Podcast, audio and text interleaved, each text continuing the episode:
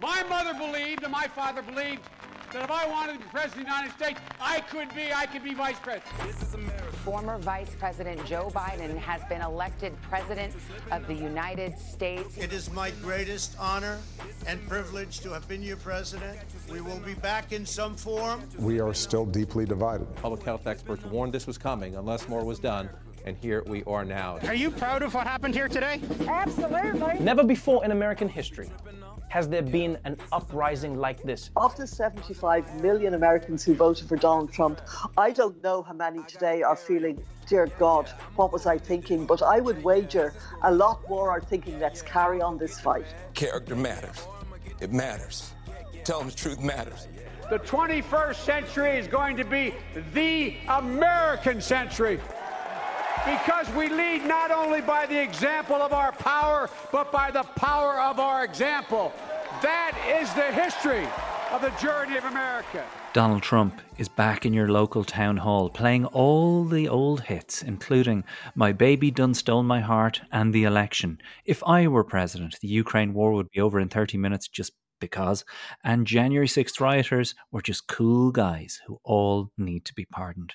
All jokes aside, Marion, the baying crowd who hooped and hollered when he dismissed E. Jean Carroll as a nut job who he didn't know had to have you and other commentators questioning CNN's judgment in putting on such a weird clickbaity show. Yeah, and I think that is really an important first thing to address because it seems that so far the US media has learned nothing about how they covered Trump in 2016 when they were effectively technicians. They gave him free reign and a free ride on all their media. And basically, he, I think he got about $3 billion worth of free media. And he did that by being outrageous, by being obnoxious, by lying about things, by deliberately courting controversy. And that's exactly the playbook from last night. CNN were just technicians for the Donald Trump show. That wow. that's pretty well that's pretty much what it was. Now that is not in any way to criticize Kaitlan Collins because she is an excellent journalist and she really did her best to mm. hold feet to the fire. She really did her best. She followed up, she fact checked him, but you know, it's like trying to fact check a fire hose. yeah. I mean, she did interject. She interjected a number of times, and we're going to pepper today's episode with uh, you know clips from the show as best we can fit them in.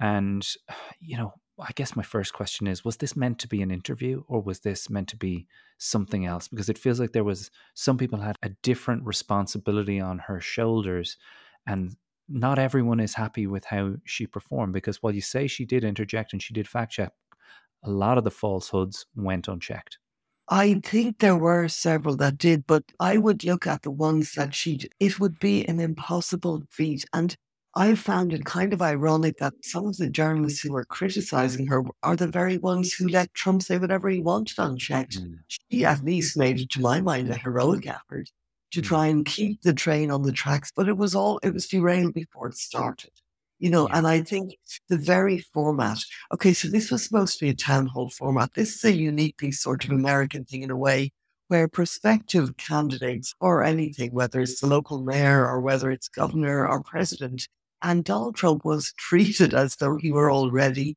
a presidential candidate. That was the assumption you could see going into this. He's not. The primaries haven't even started.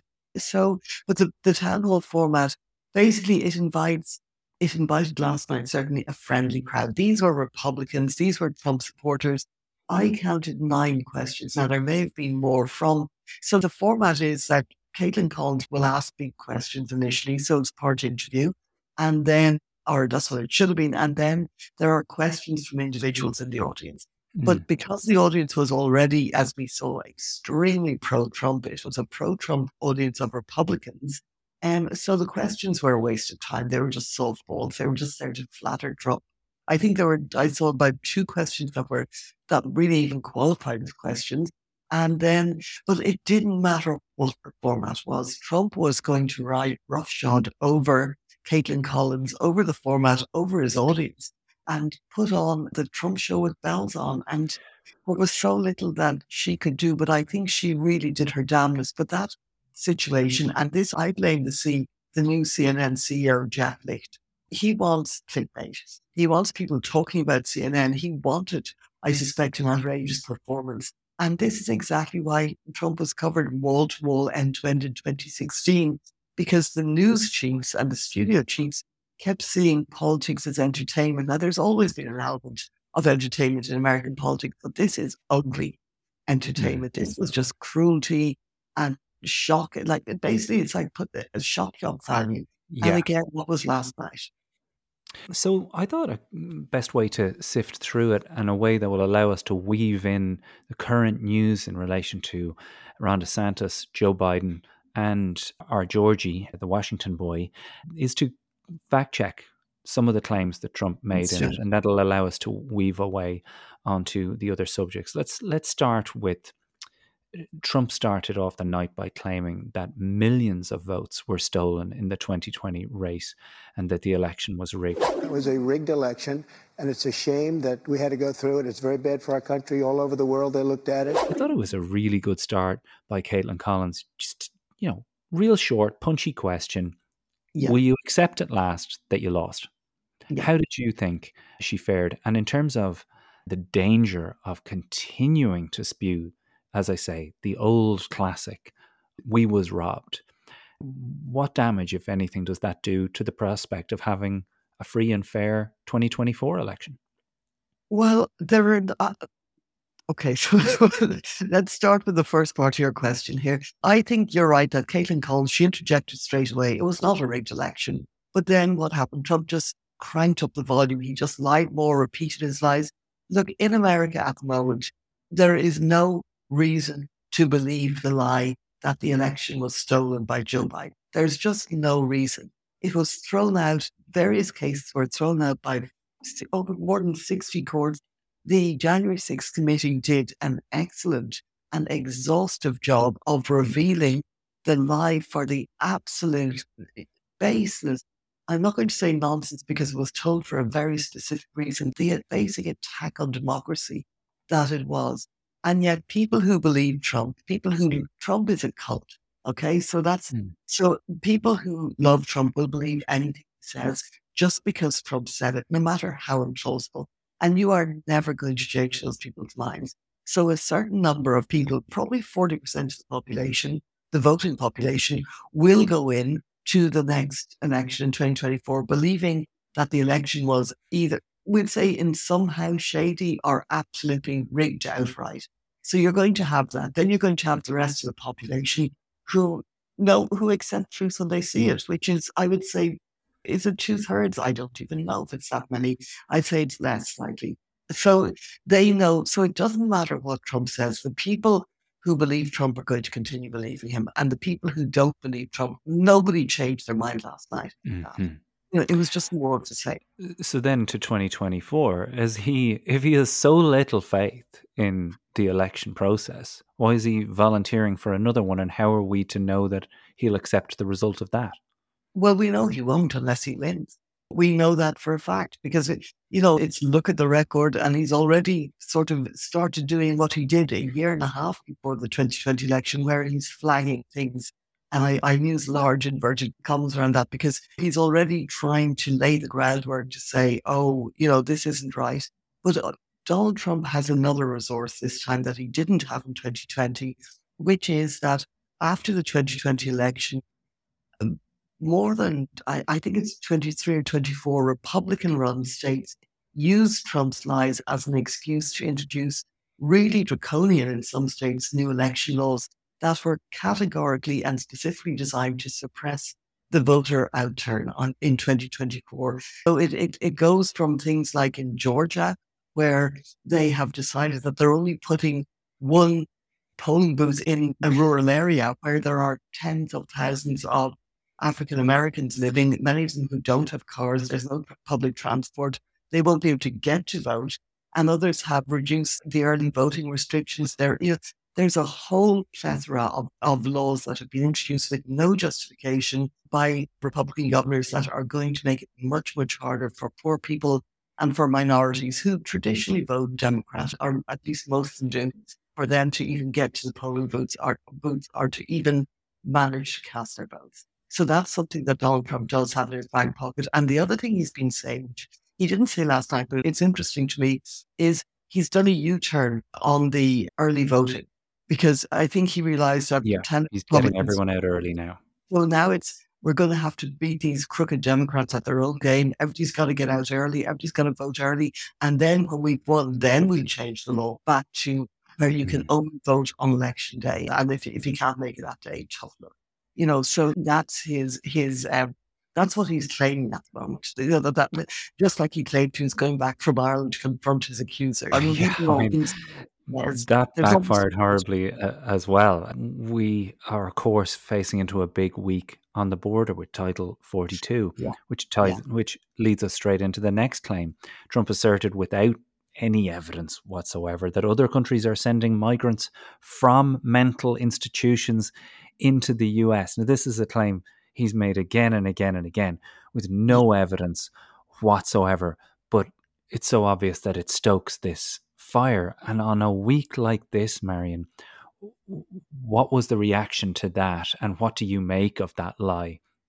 Well, that lie is entirely baseless. It's look, Trump in 2016, it's basically version two of the 2015 Dan the Escalator speech where he said they're sending rapists, they're sending murderers, etc., etc. Now, America has become, because of the surge in homelessness and because of the surge in homeless people living on the streets, America has become quite fearful of mentally ill people. And, uh, you know, again, the school shootings feed into that where there's always a claim now, well, they're mentally ill. And you, there have been a number of instances in New York, for example, that got a lot of publicity about people who are mentally ill, pushing people off subway tracks or whatever.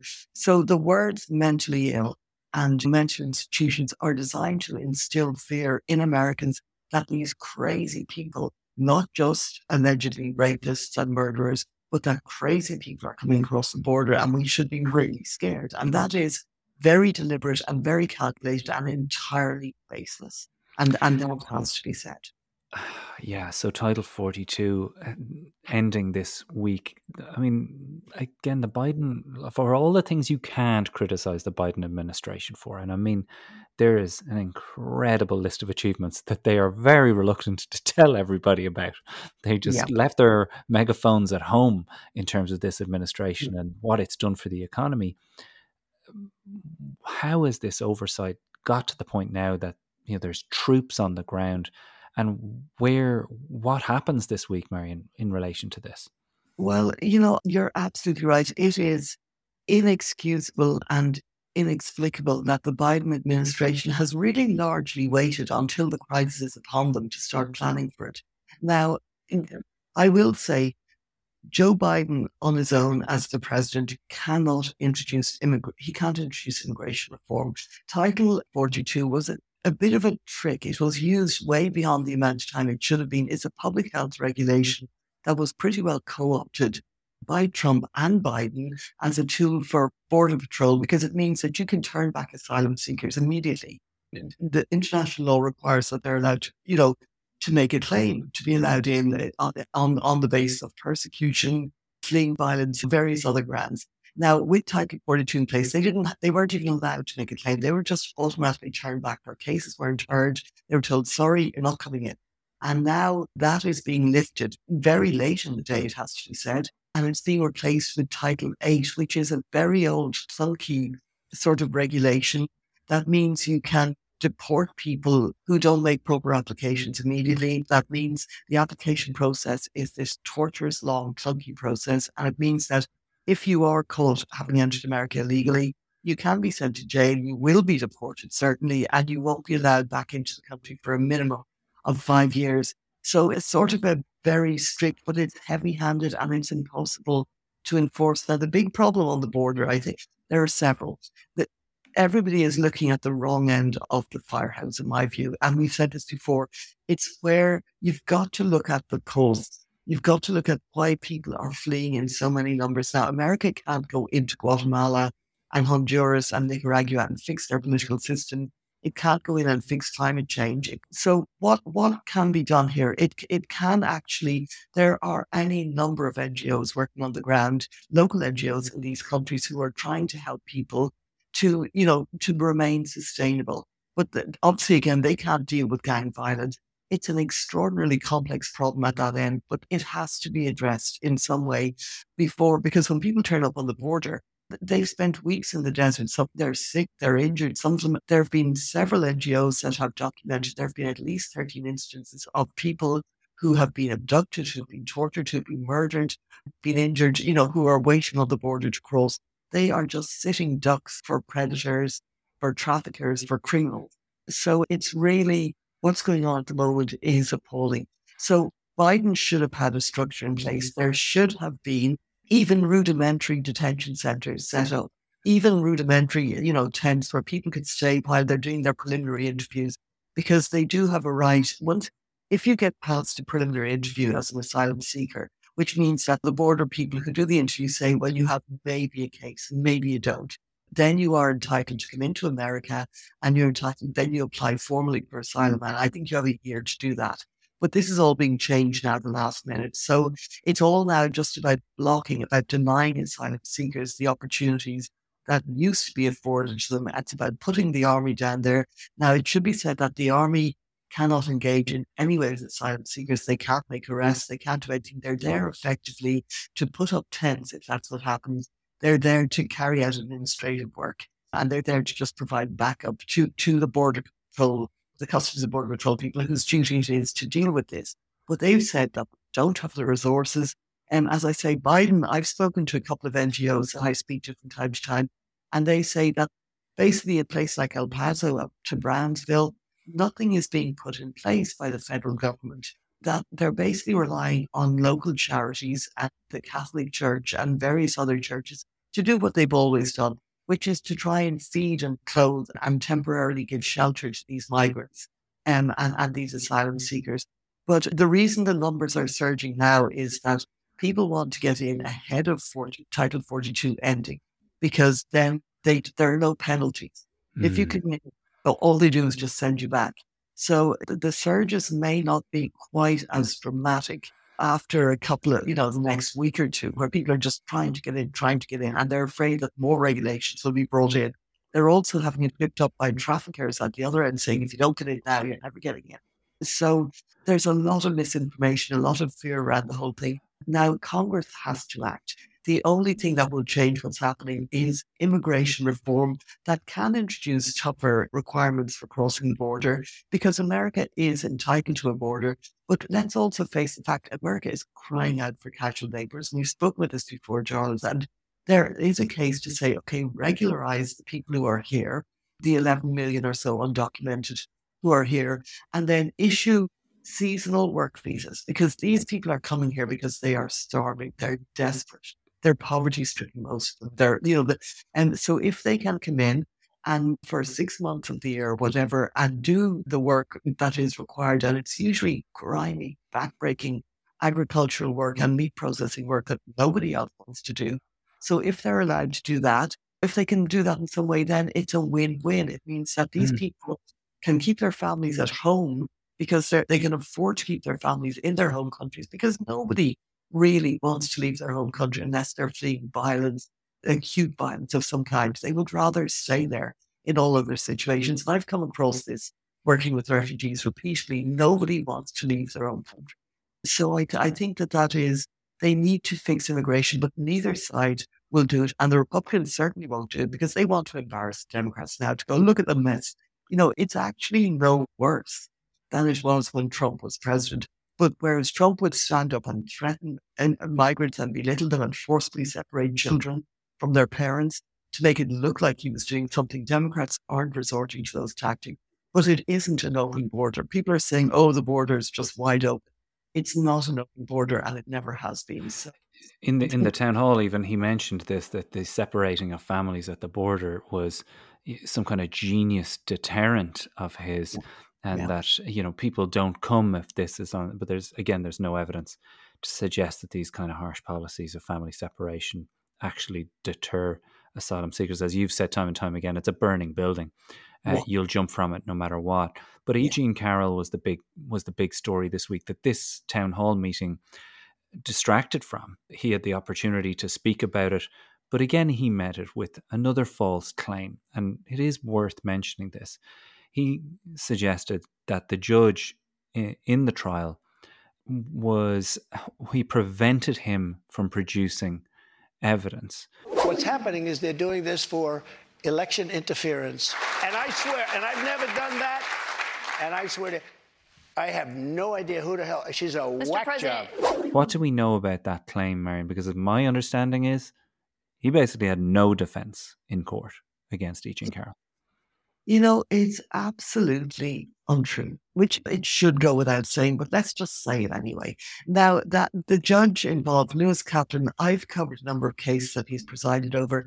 He is one of the most respected senior district judges in Manhattan. You talk to any prosecutor, you talk to lawyers who appear before him, he is tough. He's no nonsense, but he's also extremely fair. Now, just one example Donald Trump, when he was in Ireland, and none of this was followed up by any reporters who basically just reported verbatim, which I found really just questionable, let's say at best. Donald Trump claimed repeatedly that E. Jean Carroll had failed to produce the dress she was wearing when she, and we can now accept the jury found that he sexually abused her in Bergdorf Goodman. And he was ranting on about the dress, the dress, she failed to produce it. Just that lie alone. Let's, E. Jean Carroll for, and her lawyers for three years tried to get Donald Trump to submit to a DNA test. Um, so he refused. He just kicked it down the road, kicked it down the road. And then the time came, there was a deadline for discovery and for including materials. And E. Jean Carroll submitted that dress as an item of discovery. I checked the date on it. It was back in 2019. She submitted that dress to the court and said, This is the dress. This is the dress that I need the DNA to match the sample up. There was male DNA on parts of this dress. So, anyway, Donald Trump, of course, was not going to give DNA, but he kept, as I say, running out the clock. Then it came to a point where it was no longer admissible because the deadline passed. So, even though the dress had been submitted, she was no longer able to introduce it as evidence because Donald Trump didn't give DNA. So it was useless. Mm. And then he says she hid the dress. You know, I mean, that is the degree of lies. Why didn't she produce the dress? She couldn't because he wouldn't give the DNA. And then a day after the deadline passed for him to give DNA, he went on the media and his Truth Social and said, I'm willing to give DNA in this case. But it was too late. He only said it because the deadline had passed. So this is the kind of just lies journalists need to follow up. That you mm-hmm. don't record something verbatim as fact when it's absolutely untrue. And so, in, and then likewise with evidence, when he said in Ireland that he wanted to come back and to confront his accuser, which anyone covering top knows was a flat out lie. The trial had been was in its second week by then. So the judge said, Oh, I hear that you're saying in Ireland and Scotland that you want to basically, you know, testify. So I'm allowing you to. If you want to come in and testify, there is no problem. Trump, of course, didn't go in and testify. He didn't and just kept ranting about how he was it was a witch hunt, it was an unfair trial, it was a Clinton loving, Trump hating judge, etc., etc. So it's none of it is true. The facts are that E. Jean Carroll, we can now accept the jury finding was sexually abused in um, this address room Bergdorf Goodman by Donald Trump. The fact is that he defamed her and maliciously got his family, even his sons, his followers to pile on to attack her. And there were death threats made against her. And it was all deny. At Trump's playbook is deny and derail. Derail, deny, and delay. That's it. And he did all of those things. And now he's training who I didn't get a fair trial when he didn't even turn up at the trial when he produced no witnesses. And, you know, they're saying, so I suspect he, to me, this thing that he's going to appeal is just, it's another way of kicking the can down the road because it means that when debates come up and when people are looking at the candidates, the Republican candidates, he can say, well, I'm appealing that. I'm appealing that. And, you know, that was a bad verdict. I'm appealing it. And it gets him off the hook while the election cycle mm. is running. Um, yeah. Obviously, his appeal will be refused. I would imagine even I you know some minimum amount of that law would say this is not. The jury found on the facts they were presented. You didn't present any facts, so tough luck. So I think that, but we also allowed him not to pay her. For that's, that's the thing. Yeah, will she ever see this money? Oh, she will eventually. She will eventually. I mean, but while he says he's appealing, an appeals process can take. If he says he's going to go all the way to the Supreme Court with it, it could conceivably take two, three, four years. So she's going to be waiting until that time. And, you know, there, I can't see any grounds, as I said, for reversing a jury finding of fact, uh, particularly when the person looking for the appeal didn't even bother showing up. So, uh, but but he can drag this out, and he certainly, I think, tried to drag it out past 2024. Well, someone who also finds himself in legal hot water over lies is George Santos. He's pleading not guilty to fraud and money laundering, but Marion, he doesn't have the kind of dough to delay things, does he? He's not going to be able to delay this, and it just yeah. surprises me how fast justice the justice system is working to get George Santos out of the picture. Well, I agree. Things do seem to be moving relatively quickly, but let's not forget George Santos was was it when God, I'm I'm losing track here. It was 2022 that he was elected. Elected, yeah. And now, you know, not even a year later, he's he he has been charged. He was placed in custody, etc. I would say that this is because George Santos is such a terrible liar. He's mm. such a bad liar. He's so He's bad, bad at it. Yeah. Just embarrassingly, he had his kneecaps replaced. Oh, for God's sake. He was such a great volleyball player that when the Harvard team saw him coming, they would shake and hide in their lockers. You know? And you know, like, and, and that's not even, that's not, even you know, his. Yeah, Brazil- when he said he was Jewish, he meant he's Jewish. Yeah, ish. Uh, yeah, as it, I mean, it's, it, it goes on and on. But the lies that were underpinned by this incredibly amateurish sort of financial scam, I mean, it was so, we spoke about how he'd set up the two different companies and they, he was funneling money from one to the other. So he was getting money for his election campaign from Republicans who just, and this is what happens, Republicans just want anyone to, to be elected. It doesn't matter how mm. unsuited they are, it doesn't matter how barking mad they are. It's we just want to get a Democratic seat, and anyone who can get that seat, by God, we don't care. We're just going to go with them and we're going to give them whatever they need to do it. And we know that the Republican National Committee knew he was barking beforehand. We know that they knew he was lying about stuff, but they did nothing because it was like, we're getting that seat. And we know that when he came in, and there were huge moves when it was discovered he had lied about everything. There were huge moves to expel him. And Kevin McCarthy, who needed those three votes to become speaker, and said, no, no, no, we're keeping him. We don't care. So now the situation is that because of that handed way that he committed or appears allegedly committed fraud because he hasn't been convicted, but because of the way he was putting money into one company and that where which was allegedly where the the fund the his backers and his donors were giving him money. And then he was transferred to taking out putting it into another company and buying himself whatever he wanted with that account. New clothes new shoes holidays whatever he wanted. He saw this as his personal atm machine to just go on a big spree. And it was it wasn't difficult we spoke about this more than a year ago when we went through the two different companies. It wasn't hard. I suspect that you know an intern in the in the I think it's the Southern District of New York is where it's being brought. An intern in our oh, sorry in Long Island on their first day in the prosecutor's office could make a fist at handling this because mm. it's in defense. And he also, as well, let's not forget, uh, claimed COVID payments illegally when yes. over like twenty four thousand dollars worth when he was working all the time during COVID. Uh, I will have to link in the info here some of some of the details of this because some of it really would make you go, if you're this bad at being really? duplicit, yeah. why would you do it so often? Like well, 1,200 payments of $199.99, one yeah. cent below the threshold at which receipts are required. I mean, unregistered fund that raised all these vast sums, around $40,000 in air travel like it's eye watering stuff. Where does it end from? Because there are people going, he could go to jail. Do you yeah, see could, that in the future for this man? You know, I think he could get some jail time because there's a there are 13 different charges here. Now he's not going to get the 20 years that he could get because worst case scenario would be that he would get 20 years in prison. I think he'll certainly get at a minimum a suspended sentence. He's stole from the public purse by by fraudulently claiming COVID payments.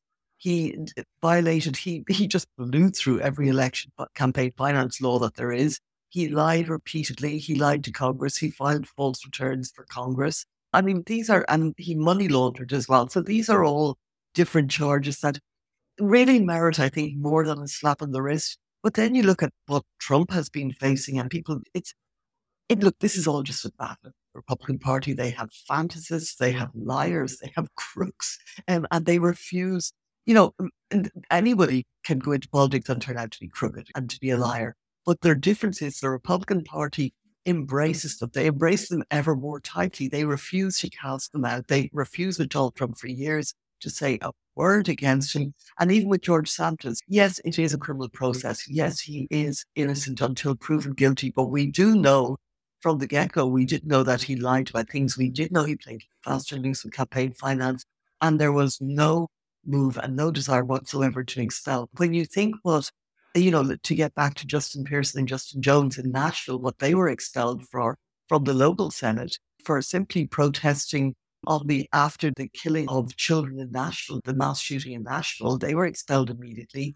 And you look at what George Santos has done, and as I say, the Republicans are just embracing him. Mm-hmm. The only person who said he shouldn't be in Congress was Mitt Romney, who conveniently is in the Senate and doesn't have to look at him every day. Well, Robert Kennedy Jr. thinks that there's overwhelming evidence that the CIA were involved in JFK's assassination. If you want to hear more about that, you'll need to come over to patreon.com forward slash Irishman Abroad, where you can enjoy double size episodes of our podcast every week, where we really get into the weeds and a bit more into the detail of some of the stories that you hear in the first half of the show. If you're a fan of the show, this is where you need to be. This is where the crack takes place. And it's also, lest we forget, how we make the show. The only way to fund it is through you, people that are fans of it, paying a fiver a month. And in return, you get all of this content, including years and years of interviews with the greatest Irish people ever to have lived, over on patreon.com forward slash Irishman Abroad. Ready? You have the cameras rolling? This is America. A lot of people who would probably consider themselves liberal have done very well financially under the Donald Trump four years. You encouraged espionage against our people. Do You condemn any interference by Russia in the American election. By Russia or anybody else. Russia, please, if you can, get us Hillary Clinton's emails. Please, Russia, please. To renew America, we must revitalize our